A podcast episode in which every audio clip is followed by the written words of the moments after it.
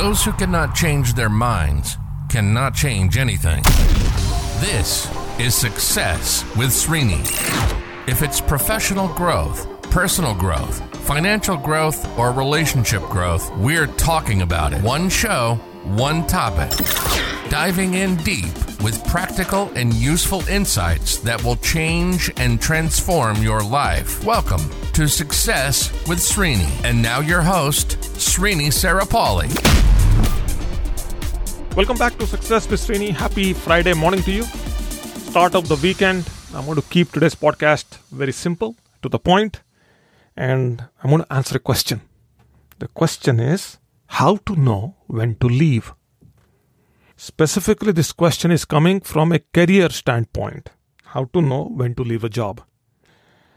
On this podcast, I have answered this question multiple times. And there are numerous episodes I have done specifically for career minded professionals. And I have gone through this question. Now, every time a question like this comes in, there are two sides. There are two answers to this question. Uh, two sides, two parties.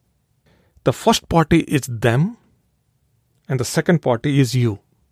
So there are things that have to happen from their side so that you leave. And there are things that have to happen from your side so that you leave. So let's talk about their side. Okay. First and the foremost is you have started to see that they have stopped taking your suggestions. They're not seeking you out. You're not being consulted and you're not being copied on crucial email. That's the second step. So, first is they're not seeking your suggestions. Second is they're not consulting with you and you're not being copied on crucial emails. Then the last one is there is no raise and there is no appraise. So they're not promoting you and they're not giving you more money. And maybe they're not also giving you any crucial work to do or any relevant work for you to do. So these are from their side. And from your side, small things have started to take a lot of time because you have started to feel that you are not valued. That means there is no fun, there is no happiness you're deriving. That means it has become a routine and everything has started to become harder. The basic things have become harder. That's the first indication that you have to leave or you have to address. Something is amiss. You don't know what it is, but something is amiss, and it is amiss for a long time. And you're not able to find what's happening.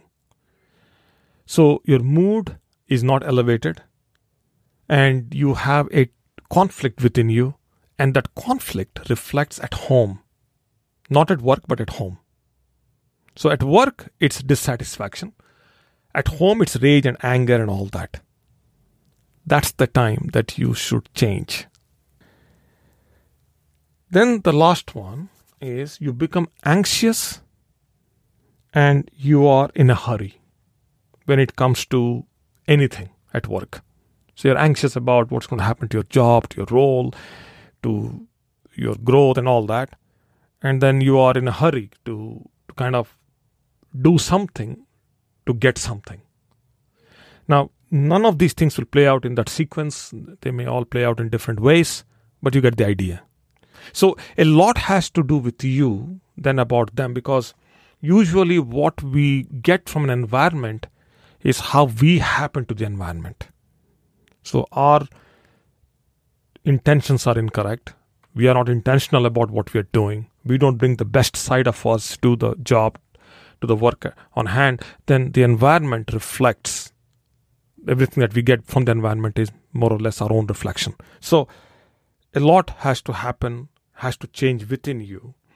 So sometimes it becomes expensive to make changes within yourself to fit into the environment. And that point you choose to leave, and that that's perfectly fine. And people do leave. Now, people never leave because the company is wrong, because the money is wrong. I mean, it could be that, but mostly people leave because of people. So you don't have good relationships, you don't have good friendships or good dynamics at work, and this has to do with other people, then chances are you will leave. And that I've seen that happen numerous times. So I hope I answered the question. And of course, there are other different ways to answer this question. And depending upon where I am at a given point in time, I could answer this question differently. But these are some of the thoughts that are very dominant in my mind as this question came in. Okay, that's all for now. I hope this is helpful. You go have a wonderful weekend. And for me, I'll catch up with you as early as tomorrow. Thank you. You've been listening to Success with Srini. Srini is committed to changing and transforming your life, whether it's professional growth, personal growth, financial growth, or relationship growth. Srini has positively touched the lives of over 1 million people through his seminars, webinars, workshops, and radio shows. We hope you've enjoyed the show. Make sure to like, rate, and review and we'll be back soon. But in the meantime, hit up the YouTube channel at Success with Srini and the website at www.srinisarapalli.com. Remember, improvement begins with I. See you next time on Success with Srini.